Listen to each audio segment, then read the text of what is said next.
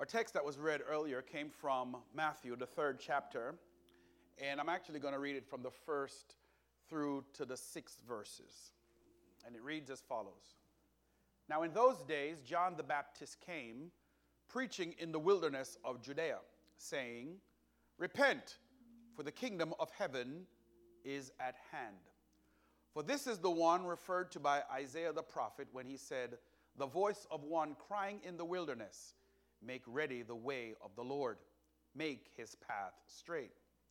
Now, John himself had a garment of camel's hair and a leather belt around his waist, and his food was locusts and wild honey. Then Jerusalem was going out to him, and all Judea and all the district around the Jordan.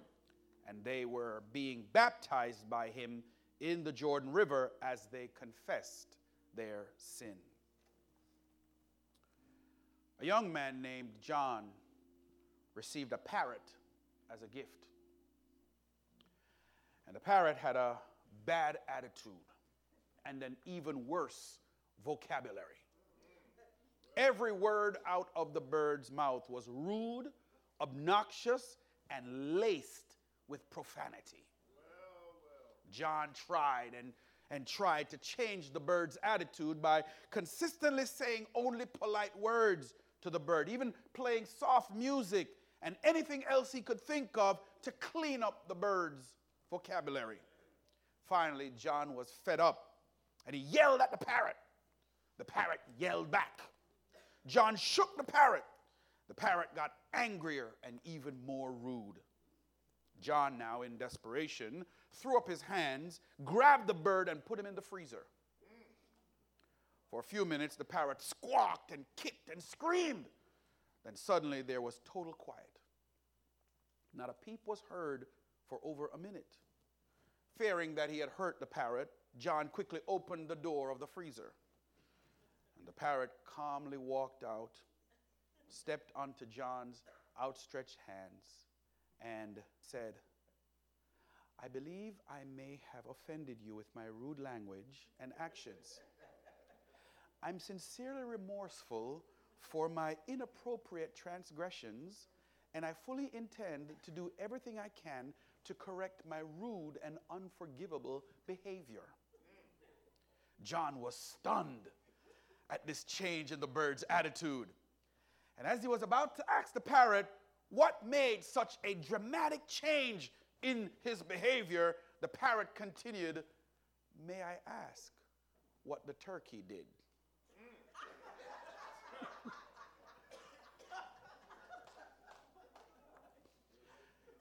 If it went over your head,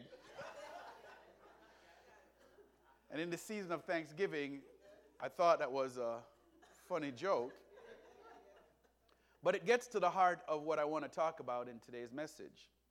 Today, I'd like to spend some time talking about something that I haven't spoken enough about in many of my sermons. I've talked a lot about salvation and I've talked about forgiveness of sins.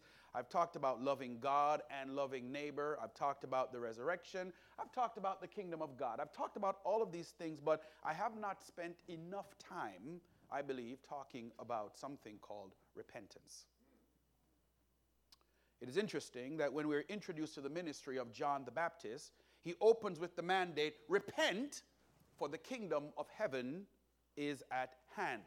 And later on, Jesus himself would proclaim the same mandate, saying, The time has come, the kingdom of God has come near. Repent and believe the good news. It therefore seems to me that the issue of repentance is an essential element of what is expected of each of us. So I thought I would devote this second Sunday of the Advent season talking about repentance in the context of preparing for the Lord's coming. And with this in mind, I have titled this sermon quite simply, The Wilderness Cry.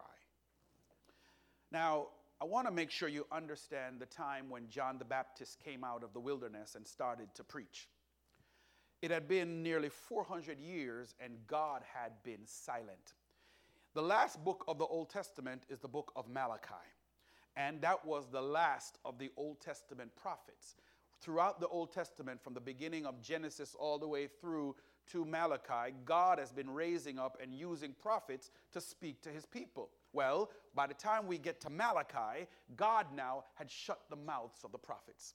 So, the book of Malachi in the Old Testament, the last book, is where God now had nothing else to say to the people. And for 400 years, God was silent. As a matter of fact, the book of Malachi, it closed with both a promise and a warning. Here's what Malachi, the fourth chapter and the fifth through the sixth verse said it said, Behold, I will send you Elijah, the prophet, before the coming of the great and dreadful day of the Lord. This is what Malachi wrote. God was saying, the last things that God was saying, He said, Behold, I will send you Elijah the prophet before the coming of the great and dreadful day of the Lord. And when he comes, he shall turn the heart of the fathers to the children and the heart of the children back to their fathers. Lest, God says, I come and smite the earth with a curse. This is what Malachi closed out his book saying when God was now silent for 400 years. So, the Jews had been guided from then to turn their eyes ahead and to look forward to the day when Messiah would be coming. They were promised, however, in this text, a forerunner, someone who would come before the Messiah would come. And this person, when he came, he would do what? He would turn the hearts of the children back to the fathers and the hearts of the fathers back to the children. And implicit in Malachi's words in the Old Testament was a choice. Unless the hearts of God's people were turned, the Messiah would not bring Israel the expected blessing, but instead they would be looking forward to a curse. So here, let me make sure you understand. Malachi was the last Old Testament prophet, and he gave Israel a warning before he closed the book. For 400 years, God said nothing. But when the book closed with Malachi, Malachi said, What? God is going to send somebody who's going to be a forerunner. And this person, when this person comes, he's going to turn the hearts of the fathers back to the children, the children back to their fathers. And unless that happens, God himself will smite the earth with a curse. So 400 years have passed. Israel saw nothing. Israel heard nothing. Israel was going through their ups and downs. During this period, Alexander the Great and, and, and, and the Romans, they were all just going crazy over Israel. And by the time we get to this pronouncement in the Bible, we're told that there's a voice crying out in the wilderness. Later on, as we follow the life of Jesus, we find that Jesus would tell the crowds that this guy, John the Baptist, who by this time had been executed by Herod, Jesus was, would say of this John the Baptist, this same guy, he was the greatest of all the prophets that was. And in fact, he was a messenger who was sent to prepare the way. Jesus further went on to say these words, hear me carefully. Jesus says, If you are willing to accept it, he is Elijah who was to come. Now, let me make sure you understand what I'm saying when God closed the book of the Old Testament, when Malachi finished his writing, Malachi, in his writings, says there was going to be a forerunner who is Elijah to come. 400 years pass, nothing was heard. Here comes this voice crying out into the wilderness, out of nowhere. It says, Now in those days, John the Baptist came preaching in the wilderness of Judea, saying, Repent, for the kingdom of heaven is at hand. For this is the one referred to by Isaiah the prophet when Isaiah said, The voice of one crying in the wilderness, Make ready the way of the Lord, make his path straight. In other words, Isaiah was letting us know that there was going to also be a forerunner, just like Malachi told us. But then it goes on to say, Now this John the Baptist himself had a garment of camel's hair and leather belt around his waist. In other words, the Bible is letting us know that he was dressed like Elijah. And then Jesus would come along and Jesus would say, Listen, of all the prophets in the world, none greater than John the Baptist. And if you can accept this, he was the Elijah that was to come. So when John screamed out in the, in the wilderness, Behold, repent, for the kingdom of heaven is at hand. What I'm telling you is John the Baptist was that forerunner that Malachi talked about 400 years earlier. And when God had been silent, God was now sp- starting to speak again. And he came in the form of a prophet named John the Baptist. Now, now without going too far into the history, I don't want to go so far into the history, but I want you to understand something about John the Baptist. John the Baptist, the Bible tells us, ate locusts and wild honey. He was poor. He was, he was just a little ragamuffin out in the wilderness by the Jordan. And he was baptizing people as they were coming, telling them, Repent, repent, repent, because the kingdom of God is at hand. Now, what you also need to know was that Herod, the king at the time, he was messing around with his, with his let's just say, without, for the sake of the children that's here, he was messing around with somebody he ain't got no business messing around with. And John called him out on it. And when John the Baptist called him out on it, y'all know what happened. He got beheaded. So he had now died, and they came to tell Jesus, and they said, Jesus, John is dead. And this is when Jesus says, You know what? Of all the prophets, there was none greater than John the Baptist. And if you can accept it, he was the Elijah to come. But the prophecy of Malachi gave us a clue that unless the essence of repentance was done, meaning turning the hearts of the fathers and the hearts of the children back to each other, then there would be a curse. So John the Baptist came and he urged the people to repent or God would curse the earth. John warned the people from the wilderness. And so for today, what is repentance? And how are we to understand repentance today, even as it relates to baptism. Why is this guy, John, even dunking people into the Jordan River, screaming out repentance? What does one have to do with the other? Well, I want to talk a little bit about that today in the time that we have left. The word repent means to change one's mind and attitude, and it's quite frankly a decision which changes the direction of someone else's life. To say that I repent means that you're going this way and then if you repent, you decide now you're going to go this way. It's literally to change your complete direction. Baptism, on the other hand, is, is, is, is now where it's, a, it's from the Greek word bapto, which means to immerse. So when you put them together, repent and be baptized, I try to figure out why would what what do those two words have that link them together? So when you put them together, John the Baptist was really saying, change your direction and give yourself or immerse yourself fully into it. In other words, change direction, but mean it. Said another way, commit yourself fully to changing where you are going. Do you understand what I'm saying? Because many of us, we say, okay, I repent, God but we're still in the same direction. Still doing the same things. So when John says, repent, for the kingdom of God is at hand, and to be baptized, he's saying, not only change your direction, but don't look back. Mean it and be serious about it. And why we should do this is because the kingdom of God is at hand. Said another way, things are about to change. The late Eugene Peterson, in the Message Bible version of the Bible, he, he, he basically says it this way change your life because God's kingdom is here. John's words are as profound today as they were back then. It is a warning to all of us sitting in this church and to all people everywhere change your life. God's kingdom is here all things as we know it are about to change.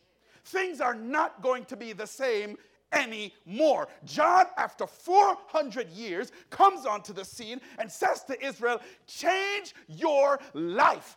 Things are not going to be the way they've always been. Repentance and the need for repentance is actually a form of insurance protection.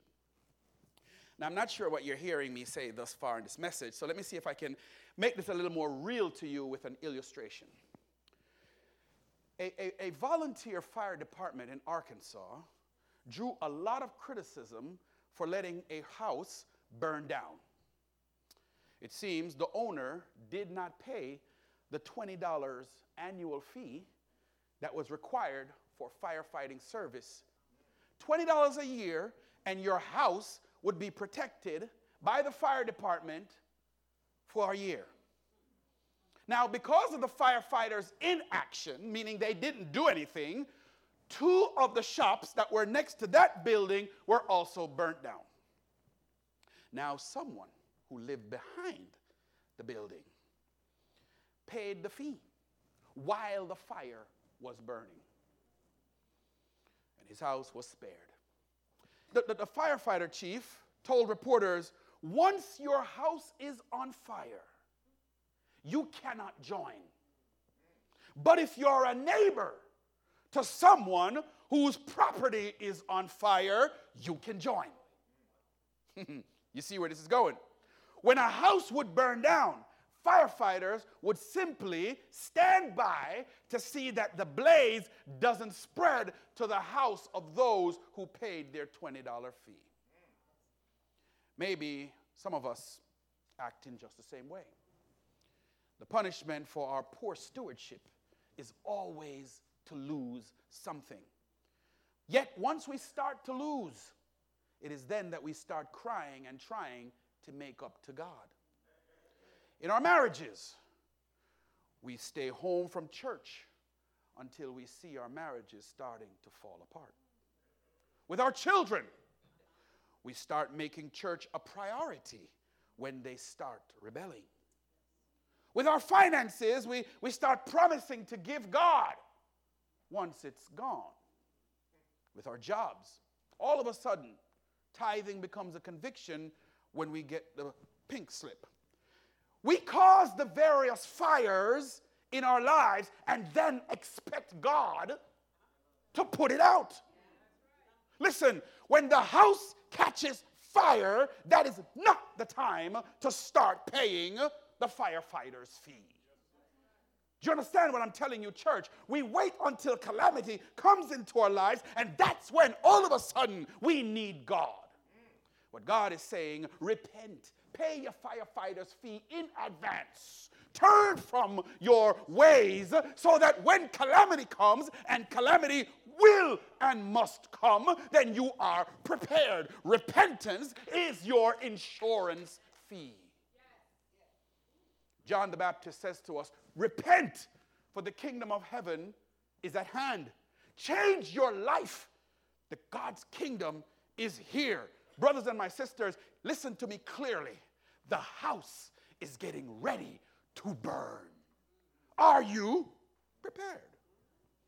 Now, at the heart of the message of repentance is something called idolatry. Now, don't get scared, it, it, there's good news. at the heart of the message of repentance is a call to changing your minds back to God. But in ancient Israel, the people were called away from worshiping these false idols. And God was saying to them, Stop worshiping those false idols and return to me. On the surface, many of us read these texts in scriptures and we say to ourselves, and I know I'm being honest because that's how y'all think. He goes, I'm not from ancient Israel. I didn't make any such covenants with God. What does any of this warning have to do with me? I'm not worshiping any foreign idols. Well, let's see. To worship an idol is a biblical way of saying that we have placed our faith and our trust into something other than God. It is to believe that the things we expect in life will come from making allegiances with sources other than God. God finds this offensive because He and He alone is the source of all things, and to ignore that fact is to make yourselves out to be a God. But in repentance, one turns away from idolatry, sin, evil, wrongdoing, and any other way that is contrary to God's word, preferring instead to treat God's word as a lamp to my feet and a light to my path. Brothers and sisters, let me be real blunt. Repentance, repentance is a prerequisite for entering the kingdom of heaven. And that's why John and Jesus made it a priority. But repentance is not merely saying publicly, I'm sorry, I didn't mean to do it, I'm so sorry, in order to save face or to satisfy some kind of a religious mandate. No. It's changing your whole entire mind towards sin and towards how you see God. True repentance is always going to be an individual inward reorientation affecting your thought, your mind, and it expresses itself in acts outwards. In other words, it is hating what you once loved and loving what you once hated, exchanging irresistible sin for an irresistible God, and, and, and literally being sorry enough to stop what you're doing. Now, Pastor, it's a little hard. Well, there's more to come. The fact that John cries out from the wilderness tells us something. It's a direct correlation to the wilderness wanderings of the Hebrews when they were going through the desert for 40 years after Egyptian bondage. For 40 years, they wandered aimlessly through the desert trying to make their way to the promised land. Y'all know the story. The wilderness, however, is not to be understood as simply a period of drought and suffering. Very often we tend to think that this disastrous period in our lives is something that we should try to avoid at all costs. To the contrary, we are told in the Gospels that immediately after Jesus was baptized, he was led where? To the wilderness. And he was led to the wilderness where he spent 40 days and 40 nights, and he was hungry and he was thirsty and he was tempted by the devil. I mention this because we all need to realize that while we may not like the pain and the anguish of our various wilderness experiences, we need to understand that your wilderness is a period of testing. The wilderness experience is often what defines our tenacity. And if you've not been through anything, and if you have not overcome anything, then it is likely that you will not be of any use in the war against the kingdom of Satan. God refines us in the wilderness, not to punish us, but really to develop our muscles for the work of the kingdom. Let me tell you something you can always tell when someone has been with God not just by the words they say and how much they can quote scripture, but by what they have been through and what they have overcome.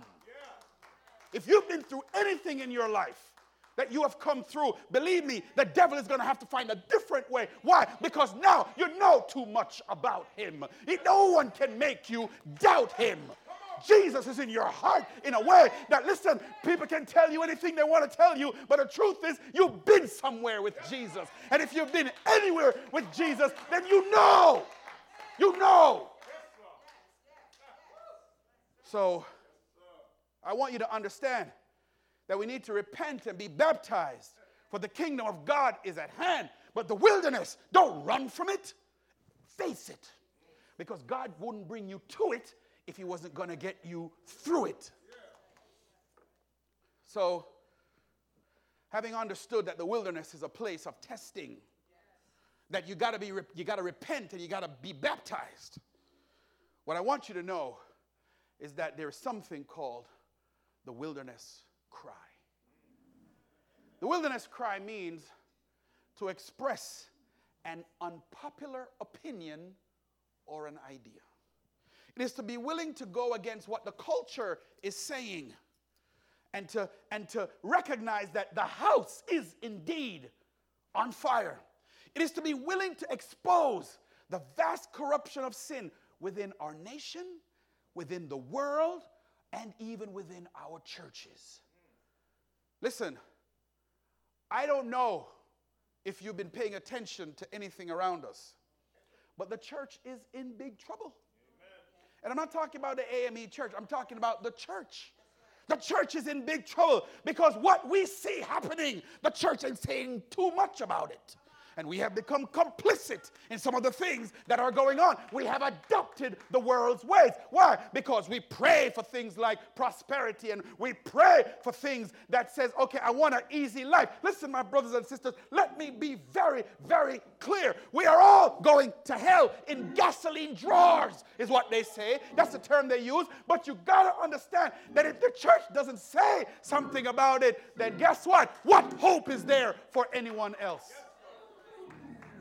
John the Baptist cried from the wilderness after God was silent for 400 years to say, Repent and be baptized, for the kingdom of God is at hand. The church needs to find that message again and to, to be taken back to that place where we first believed.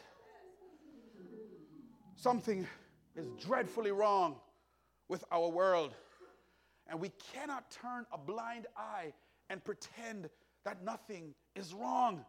Our governments are corrupt. Our earth is getting warmer.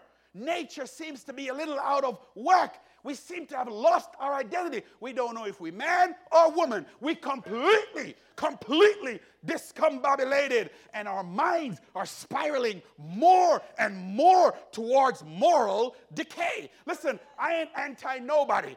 I am just pro God.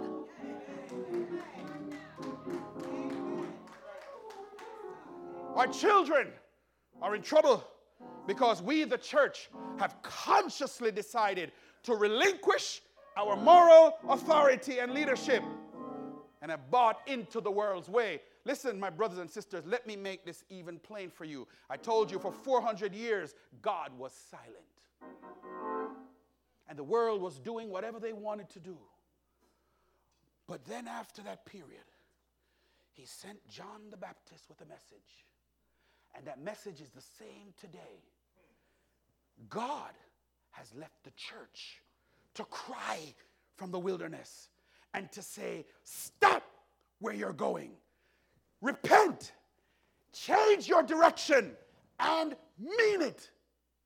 Not just simply say it.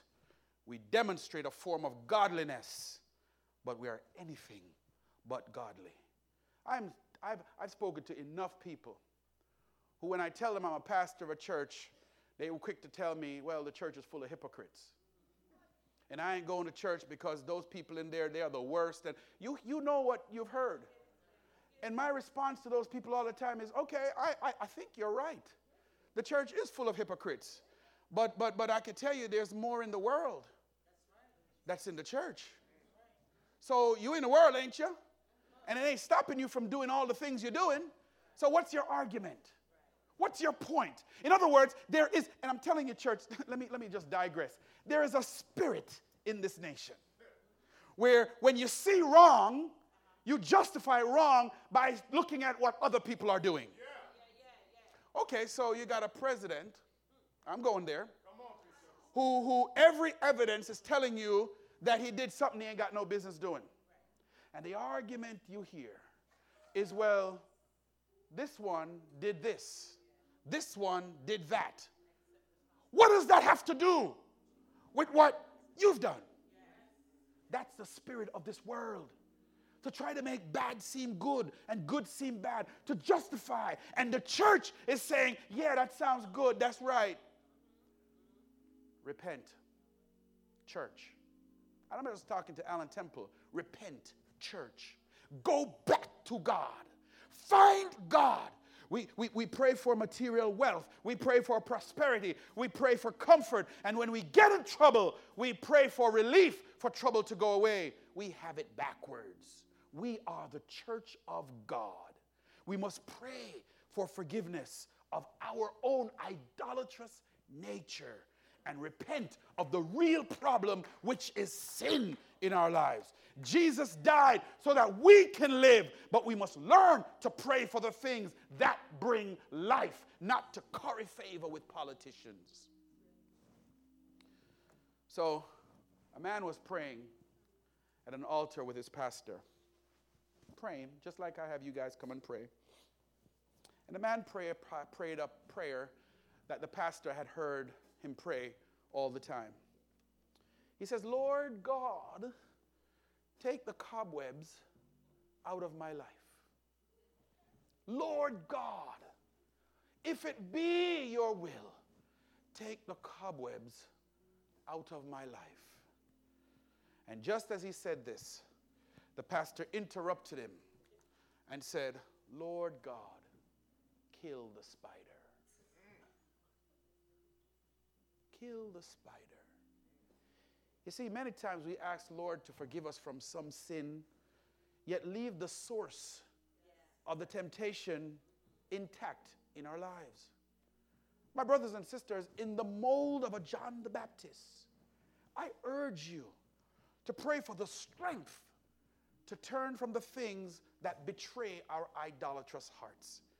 You can't pray for what you're already doing, the behavior, but what's driving the behavior. Don't just pray for the cobwebs, pray to kill the spider. The root, get to the root. I urge you today to change your direction, to turn from darkness to light, to turn from the power of Satan. I urge you, my brothers and my sisters, today as a church of God, to repent. I urge you to cry out to God to have mercy on you. This is what I mean by the wilderness cry. It is a cry of repentance, and it is a cry of our very souls. If you place your trust in Jesus today, today, and genuinely repent of your sins, the Bible says you will receive the forgiveness of sins and the eternal life to which gives you an assurance of your place in heaven. God is willing to be gracious to you today and to give you the peace that you are looking for. But, brothers and sisters, if you don't have peace in your life, chances are you kind of have one foot in repentance and the other one in the world. You have to be what? Fully immersed in your decision to change your direction to actually turn away from the things that are pulling you further and further away from God. The Bible says, For by grace you have been saved through faith, and that not of ourselves, it is the gift of God, lest anyone should boast. And Jesus warned us unless you repent, you will perish. So repentance is not about feeling sorry for your sin. And while you can feel sorry for some of the things that you're doing, the real question I have for you, church, today is are you willing to really change direction, to turn your lives around and turn towards God, to place your faith in Jesus Christ and to surrender your life to Him today? If that sounds like you, then you are, in fact, screaming now that wilderness cry. It is you saying yes to the Lord. Yes, I have made mistakes. And if you look on the back of your programs, I wrote a quote from D.L. Moody which says, If God's today is too soon for your repentance, then tomorrow may be too late for God's acceptance. So I'm telling you, not to scare you, not to worry you, not to make you feel bad, is to really help you to understand that we've come now to the time in our culture where we need to stop playing church. Stop acting like, you know, God's always going to be there for us, and He will be, but you are also responsible and you're also accountable. And so today I had to be true to my heart, to talk plainly to the church and say, listen, repent. Repent. Repent. Why? Because the kingdom of God is at hand. Things as we know it in this country and in this world is about to change. And it's going to change for the worse. And I'm telling you, the house is burning. But don't wait for your house to start burning before you repent and pay a $20 fee. Not to the church, I'm just saying. You get my point.